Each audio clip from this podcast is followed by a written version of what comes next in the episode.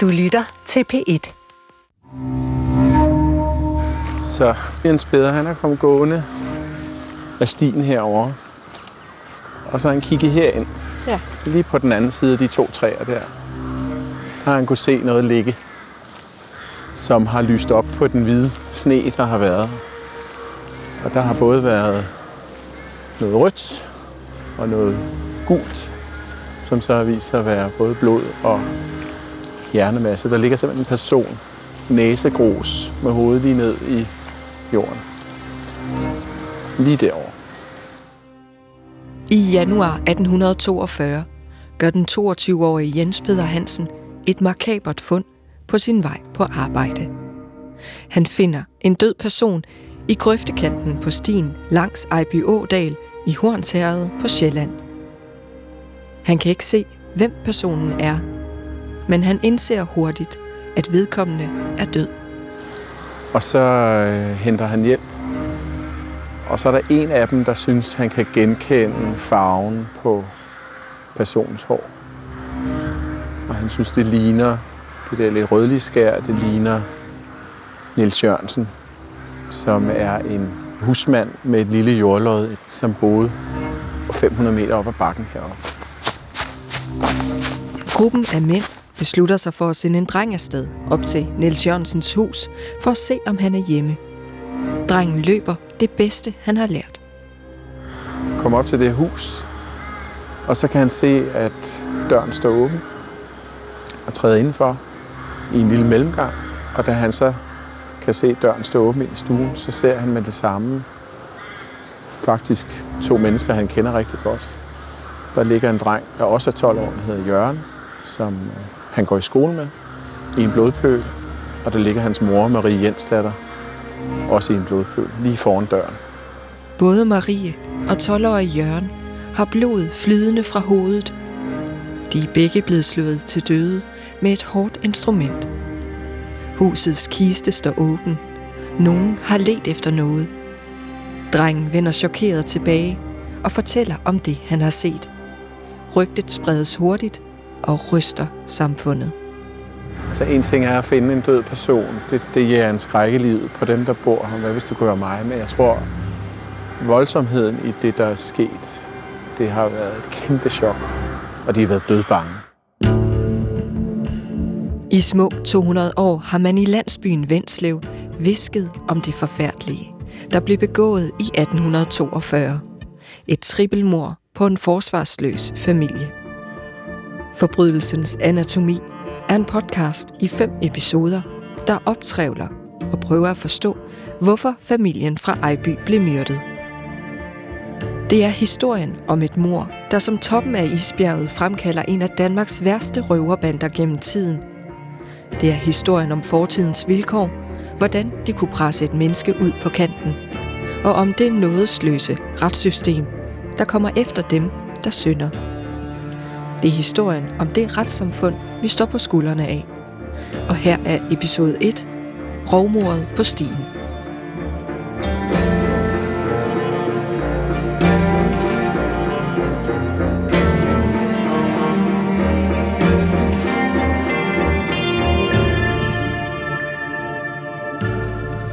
Da Niels han ligesom tager sin sidste skridt på den her sti, det er januar. Det er sent om aftenen. Det er bælragende mørkt. Jeg ser et blæs sådan her. Du har vandet lige herude. Dødkold, ikke? Ja. Øh, og du er helt alene. Der har ikke ligget nær så mange huse rundt om her. Det er sådan lidt skræmmende sted at bo. Ude midt i ingenting. Det er på kanten af det usiviliserede, ikke? Ja, altså. Præcis. Ja, Søren. Det er også der går her i Ejby Aådal, et hundrede og enogfirs år efter, at nogen finder en myrdet person liggende næsegrus i grøftekanten. Og hvem er vi? Vil du starte? Ja, det er Søren Mølvang Nielsen.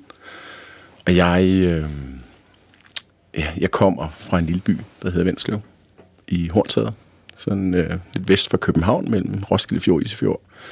Og jeg er simpelthen øh, faldet ned den her gryde af en historie, om, som starter med det her mord, vi var ude og, og, og se, hvor havde foregået. Og jeg er, hvem er du ellers? Ja, og hvem er jeg ellers?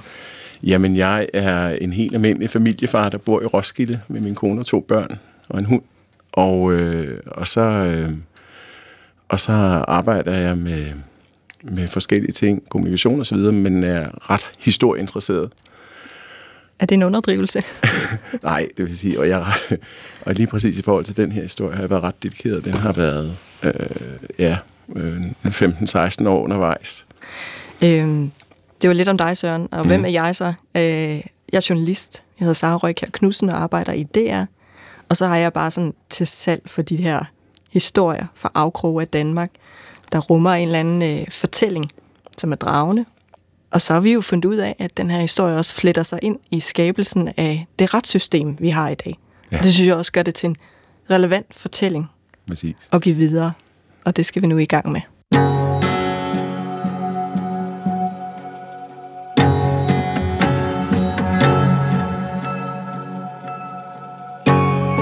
Til at hjælpe os med at fremkalde det samfund og den tid, hvor trippelmordet i Ejby finder sted, har vi allieret os med Lars Andersen. Han forsker i attenhundredetallets kriminelle netværk som lektor i historie på Aalborg Universitet. Og i hans arbejde læser han krimisager, som den fra Venslev, for at studere samfundets vilkår, hvorfor røverbander opstår, og hvorfor det ender med mord. Venslev-røverne, det var en af de mest amoralske og forbryderiske af samtidens øh, tyve-netværk. Og Venslev-røverne er specielle, fordi det nærmest var en hel landsby, som var gået i et moralsk fordærv. Det absolut stærkeste eksempel på Venslev-røvernes brutalitet var det berømte trippelmord i Ejby i attenhundrede toogfyrre, hvor parcellist Niels Jørgensen blev dræbt sammen med sin kone og parrets søn.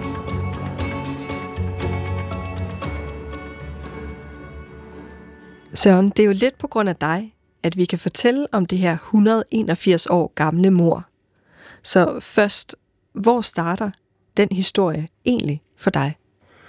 Altså, hvis man skal gå helt tilbage, så starter den i barndom, fordi jeg kommer fra den her lille bitte landsby oppe i Vindsløv, som øh, i midten af attenhundredetallet øh, var beboet af nogle, nogle mennesker, som bedrev øh, røveri og tyveri og andre ting. Og de er kendt som Vindsløvrøverne, og dem har jeg hørt historier om, da jeg var lille. De, hvis der kom handlende kørende med hestevogn igennem byen, så lå de på lur. Og så øh, hoppede de ud på vejen, stoppede hestene, skar haserne over på hestene og stjal indholdet, de havde med i vognen. Og Søren, ti år, har garanteret synes, det var virkelig fedt at høre om, ikke? Altså, det kunne sætte fod under sådan en bylavsfest nede ved gadekæret. så, så ja, det var, det var jo superspændende, ikke? De fleste er måske opvokset med sådan nogle røverhistorier, men det er jo de færreste, der ligesom dedikerer sig til at finde ud af, hvem var de så? Øh, som sagt, jeg voksede op med de her historier, og så da jeg for en, for en seksten sytten år siden, der fik jeg job som journalist på en lokalavis i Frederikssund, hvor jeg skulle dække blandt andet det område, hvor jeg kom fra. Og så fik jeg den her idé om at skrive en artikel om de her Venslevrøver. Og så, så gik jeg jo i gang med at interviewe min gamle nabo, der vidste en masse om det her, og flere andre. Og så fik jeg en, en god og drabelig fortælling, men jeg synes, der var simpelthen så mange mangler. Der var mange ting, jeg kunne få svar på, som blandt andet, hvor der var sådan en mærkelig tavshed omkring, hvem præcis de var. Mm. Øh, og jeg var jo død nysgerrig på, om jeg selv var i familie med nogle af de her. Det kunne jeg simpelthen ikke få svar på. Det var meget sådan nogle fortællinger, lidt ligesom folk og røver Kardemommeby, sådan en tredje person, ubestemt flertal, så gjorde de det, og så gik de derover og så videre. Hvad sagde din fornemmelse der? Hvorfor kunne du ikke få svar på, hvem de var? Og hvad de hed? Jamen, jeg tror, jeg tror langt de fleste vidste ikke. Det her det er alligevel en fire-fem generationer efter. Men der var også nogen, hvor man havde en klar fornemmelse af, at det var ikke, det var ikke noget, man behøvede at fortælle til Gud og hver mand. Så jeg havde en fornemmelse, der sad nogen med noget viden, de ikke havde lyst til at gå ud med. Og så blev jeg nysgerrig. Sørens nysgerrighed fører ham til Rigsarkivets magasiner. Han tilbringer måneder og år med at transkribere gamle protokolbøger med gotisk håndskrift, som fortæller om Venslev-røvernes færden og verden. Langsomt samles brikkerne, og den virkelige fortælling om, hvem de var hvad de gjorde og hvorfor træder frem. Historien viser sig at være vildere end de røverhistorier, Søren hørte som barn. Så det næste, der sker, det er, at der bliver sendt bud efter en herredsfoged. Hvem er han? Han hed Charles de Coninc. Jeg ved ikke, om jeg kan udtale det rigtigt. C O N I N C K. Jo, det tror jeg, vi kører med. Nå, det er godt. Ja. Charles de Coninc. Og han var herredsfoged i Lejre. Øhm, og på det tidspunkt, når, man, når, når der blev, når der fandt sådan en mordsted, så er det første, altså den nærmeste myndighed, man tager fat i, det er den lokale sognefoged. Og sognefogeden, han refererer til en herredsfoged, som har ansvaret for et større område, og det har været sådan den lokale, kan man sige, politimyndighed. Så ham bliver der sendt bud efter. Og Charles, han er lidt længe om at komme ud af starthullerne, så der går lige en, et halvandet døgn, inden han indfinder sig ude i Lejre. Han er i Roskilde på det her tidspunkt. Og det gør faktisk, at der er nogle spor, der går lidt tabt. Og der er heller ikke ret mange på det tidspunkt, der er særlig dygtige til politiarbejde, så der har jo stået en masse mennesker og jogget rundt på de her mordsteder, så alt, hvad der hed spor og sådan noget, det har været lidt svært at okay. følge op. Fodaftryk og sådan noget, det er præcis. Fuldstændig væk. Okay. De, ja. er, de er jogget rundt i. Øhm, men han, han kommer til Lejre eller til Ejby og kommer ud og sætter retten i afdødes hus. Det er der, hvad han vil køre afhøringer. Så der bliver, der bliver taget kontakt til dem, man sådan kender i lokalområdet, der har lidt, øh, lidt øh, forbrydelser på C V'et. Og der er nogen, der bliver afhørt der. Men, så stopper ja. jeg dig lige et øjeblik. Yes. Fordi nu har du sagt øh, Lejre, og vi har sagt Vindsløv og Ejby. Ja. Det er tid til lidt øh, geografi. Det ser ud til at være en rigtig sød by også, øh, Ejby, eller hvad er det? Jamen, det er fuldstændig en provinsby, som alle mulige andre, med en forsamlingshus og en, og en netto, kommer forbi her, og en skole. Og så ligger det ret smukt her, ud til kysten, ud til Isefjorden. Så skal du til venstre her. Vi er på Sjælland, i det, ja. der hedder Hornsherred, ja. som man også kalder det i dag.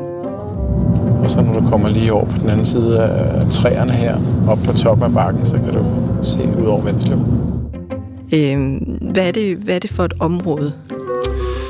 Det er sådan et meget naturskønt område med bakker, og der ligger lige midt imellem Roskildefjord og Isefjord. Sådan en fugleflugt er det vel halvtreds til tres kilometer vest for København. Så det er sådan et kønt område? Ja, meget. Også dengang? Ja.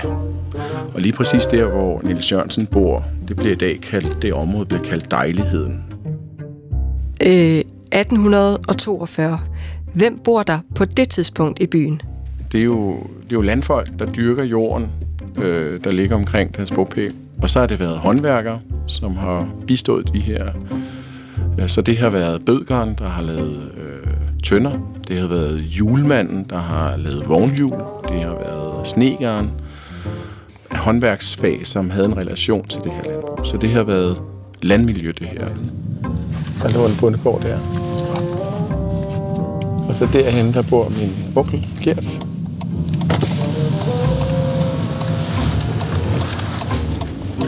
Hej, Gert.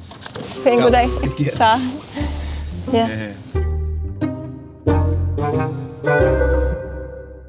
Den by. Når der sker et trippelmord, så kan man jo forestille sig, at det er noget, de er rystet over. Altså, det er ikke hverdag, ja. sådan et sted. Ved du noget om, hvordan de forholder sig til det? Altså, hvordan taler man om den her forbrydelse? Ja, man er, man er, det, det er helt tydeligt, når man kigger i de her retsdokumenter. Altså, folk har været hundeangst. De her kriminelle netværk, de her kriminelle bander, om vi vil, de, de opfører sig som lovløse. De stjæler, de hæler, de snyder, de begår vold, de skræmmer befolkningen fra videre sans. De er formet af typisk en hård kerne af kriminelle, som har været det siden deres tidligste ungdom, og har faktisk gjort det til deres levevej at være kriminelle. Um, vi kender Bettefanden i Nordjylland, Lorentz Meyers bande i Aalborg, vi kender Handskemagerbanden på Lolland, Bøjebanden på Fyn, og så selvfølgelig Venslev-røverne på Midtsjælland. Der er nogen, som gennem tiden har lagt et romantisk skær ned over flere af de her lovløse skikkelser. Øh, dels har man været sådan, har de været gruvækkende, men de har også været fascinerende. I får det her Robin Hood skær omkring sig, men i virkeligheden, så er det noget andet. Virkeligheden er en anden. Det var kriminelle, som ikke kun stjal fra dem, der havde mere end dem selv, men de stjal også fra deres fattige nabo. Næste skridt. Lad os kigge på de tre ofre. Mm-hmm. Øh, det var en lille familie, der holdt sig egentlig meget for sig selv. Ja. Øh, de havde et lille jordlod og et hus, hvor man boede sammen med husdyrene. Og, altså, det var ikke prangende på nogen måde, deres tilværelse. Øh, hvad ved vi ellers om den? Vi ved, at for eksempel Niels Jørgensen, han blev omtalt som, der blev brugt ord som aparte, og sådan lidt en, en, en, en, en mærkelig gut om ham. Og jeg tror, han har været lidt uden for normen. Man skal, man skal forestille sig på det her tidspunkt, der kom rigtig mange af de her landbrugssamfund, kom ud af det, man kan kalde landsbyfællesskaber. Så der var en tradition og en norm om, at man hjalp hinanden. Og især når du var parcelist, du havde et lille jordlod, du havde en hest, jamen så hjalp man hinanden med at pløje markerne og så dem til osv. Det ønskede Niels ikke at tage imod den hjælp, og han hjalp heller ikke andre. Han holdt sig enormt meget for sig selv, så, så der blev, jeg tror, snakken gik, kan man sige det sådan, om hvorfor han var så i går så en mærkelig. Men han var, jeg tror, han var, han kan sagtens have været apart, men jeg tror lige så meget, han var så fokuseret på at, at leve et spartansk liv og spare op til at købe den her gård. Og så var han, øh, det der så også blev, det der så var en lidt uheldig beslutning af ham, det var, at han, langt de fleste på det tidspunkt, de investerede deres penge i obligationer, statsobligationer. Det havde han ikke lyst til. Han beholdt pengene hjemme. Var de almen kendt? Altså vidste byen det? Ja, det vidste okay. de godt. Hvad betyder penge på det her tidspunkt? Penge betyder ret meget. Det var på et tidspunkt i danmarkshistorien, hvor der var øh, ret mange mennesker, der ikke havde ret meget at leve for. Vi kender jo guldalderens Danmark. Vi kender Søren Kierkegaards Danmark, Thorvaldsens Danmark, Frederik den sjette København. Og vi kender, øh, vi kender den her tid som en, øh, en tid med de pæne landskabsmalerier, de store digtere, H C. Andersen. Og vi tænker så bare ikke over, at der også er en bagside. Der er altså en, et andet guldalderens Danmark, som er, som er en tid med økonomisk tilbagegang, især efter Napoleonskrigene. Landet er gået statsbankerot. Prisen på fødevarer stiger. Øh, særligt Nordjylland og øvrige dele af periferien. Udkants Danmark var også dengang udkants Danmark. Det her det medfører, at der bliver skabt en ny underklasse i samfundet, som befinder sig i, ude på landet især, en landunderklasse, en landalmue, og det er især dem, der former de her bander. Det er herfra, at banderne udgår, det fra dem, der lever på kanten af samfundet ude i landdistrikterne. To af de indbyggere i Venslev, som tilhører underklassen i landbruget, er Mathias Worm og Frederik Larsen. Snart snakker byen om, at det kunne være netop de to. Et vidne træder frem. Bukse Niels har set og hørt noget. Og han kommer op til Hadersfoden her og fortæller om noget, han oplevede ugen før mordene fandt sted. Niels og hans kone bor ikke så langt fra, hvor mordene fandt sted. Og han oplever klokken fire om natten, at der er et menneske, der står og banker på hans dør. Så Bukse Niels, han, stør, han står op og spørger, så, eller råber ud og spørger, hvem er det, der banker på? Og så er der en person udenfor, der råber, Worm. Og så ved han godt, hvem det er. Så ind kommer to mænd, og den ene hedder Mathias Worm, kommer fra Venslev, og den anden hedder Frederik Larsen, kommer fra Venslev. Og Niels, han kender dem begge to, for han har tidligere boet i Venslev. Og Mathias Worm forklarer, at han er på vej hjem fra Kalamborg, hvor han er ude at besøge noget familie, og skal lige have et hvil klokken fire om natten, inden mm. han skal videre. Og øh, Niels, han tør ikke at afvise ham, for han kender godt til ham her, Mathias Worms rygte, så han er bange for at gøre ham sur. Så de bliver inviteret indenfor klokken fire om natten. Og øh, Mathias Worm, han fortæller lystigt om en masse ting. Han er lidt det, man vil, vil kalde en pralhals, hvor ham Frederik Larsen, der er med, er sådan en ung gut, meget forknyt, sætter sig en stol over hjørnet og siger ikke noget, mens han er der. Og Niels, han øh, sidder og snakker, eller lytter til Mathias Worm, og hans kone står over hjørnet. Og hun synes ikke, det er sjovt, at de er der. Og stiller sig også som krav, at, øh, at de skal gå igen sammen med Niels, fordi han skal på arbejde. Så efter de har været der på timer, så forlader Bukse Niels, Mathias Worm og Frederik Larsen det her hus, og så går det ud over markerne. Der sker så en ting, og det er det, der gør, at Bukse Niels har taget fat i Hadersfoden. Fordi på vej ud over markerne, så siger Frederik Larsen noget for første gang. Han stopper de to andre, og så peger han over på et lille hus. Og så spørger han Bukse Niels, er det ikke der, ham der, Niels Jørgensen-gutten bor? Og det svarer, det svarer Bukse Niels så bekræftende til. Og så siger han, Frederik Larsen, så siger han, er der ikke noget med, at de har en frygtelig masse penge? Og det svarer Bukse Niels også bekræftende til. Og så går de videre. Hvad gør øh, Bukse Niels med den viden? Jamen, der sker faktisk det, lige inden de tager afsked med hinanden, så har Bukse Nielsen besked til Frederik Larsens far, som han kender, og beder Frederik Larsen om at give den videre. Og så siger Frederik Larsen, det kan han godt glemme, det gør han ikke. Og i øvrigt, så skal Bukse Niels ikke sige til nogen som helst, at de har været der. Holder han det? Nej, det gør han ikke.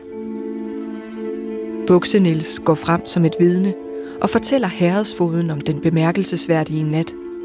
Mathias Worm og Frederik Larsen arresteres herefter, men siger, at de ikke har myrdet nogen. Og forklare, at de har slet ikke været i det område. Det er rigtig nok den her historie om, at de var forbi Bukse Niels, og at de har haft den her snak. Men netop Mathias og Frederik har været et helt andet sted den sekstende januar om aftenen. De havde op hos en lokal gårdmand på Skibvejen, sådan ti kilometer væk, og bygget et sengeleje. Mathias, han var uddannet sneker. Så de har bygget en seng, og så har de siddet og drukket brændevin og spillet kort med den her gårdmand. Det er deres alibi, som den her gårdmand faktisk øh, øh, nikker til og giver ret i. Men det, øh, det får ikke Hadersfoden til at ryste på hånden. Han fortsætter fængslingen af de to. Og så tror jeg, at, at han kan også godt have været under et vist pres. Det kan jeg se i hvert fald. Øh, både Bukse Niels og mange andre var fuldstændig hundrede procent overbevist om, at det var de to, der havde begået de her mord.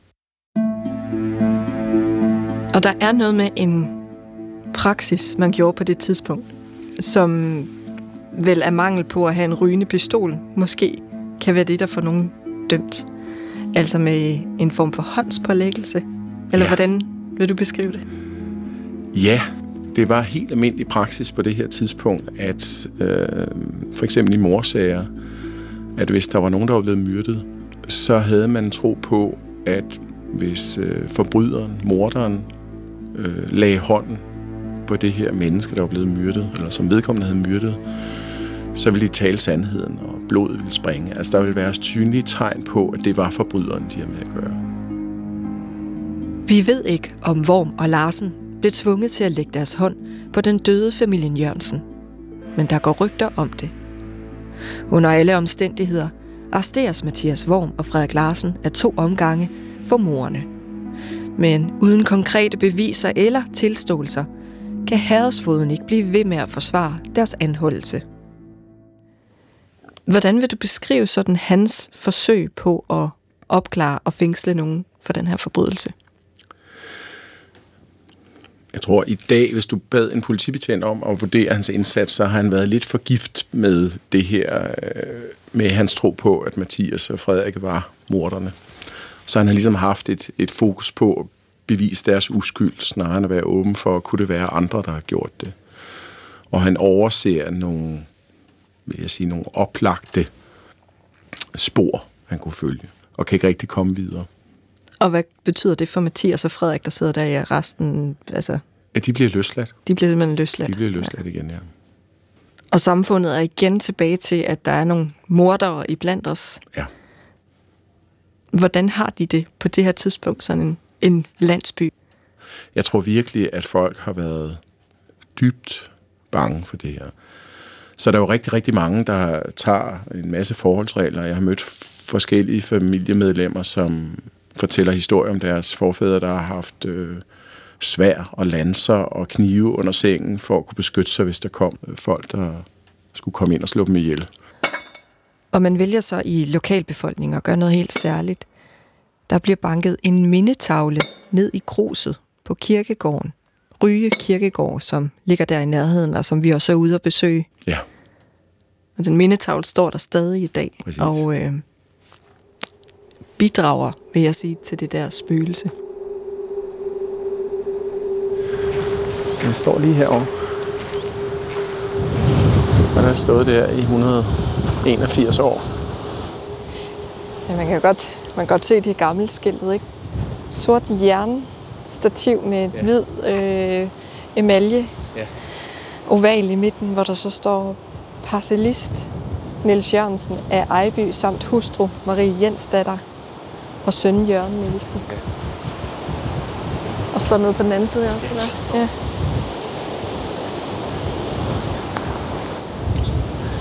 De blev myrdet natten mellem sekstende og syttende januar atten toogfyrre.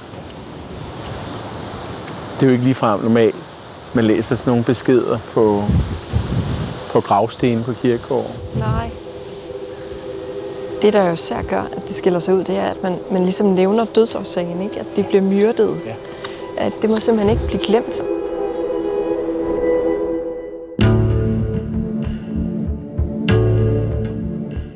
Herredsfogeden har opgivet at opklare mordet i Ejby.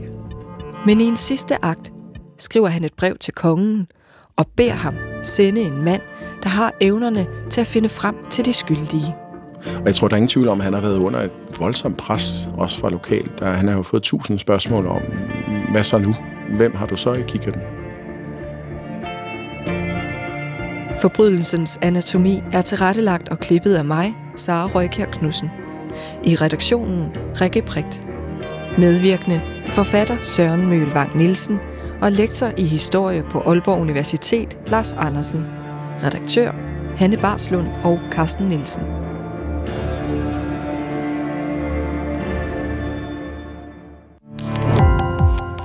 Gå på opdagelse i alle D R's podcast og radioprogrammer i appen D R Lyd.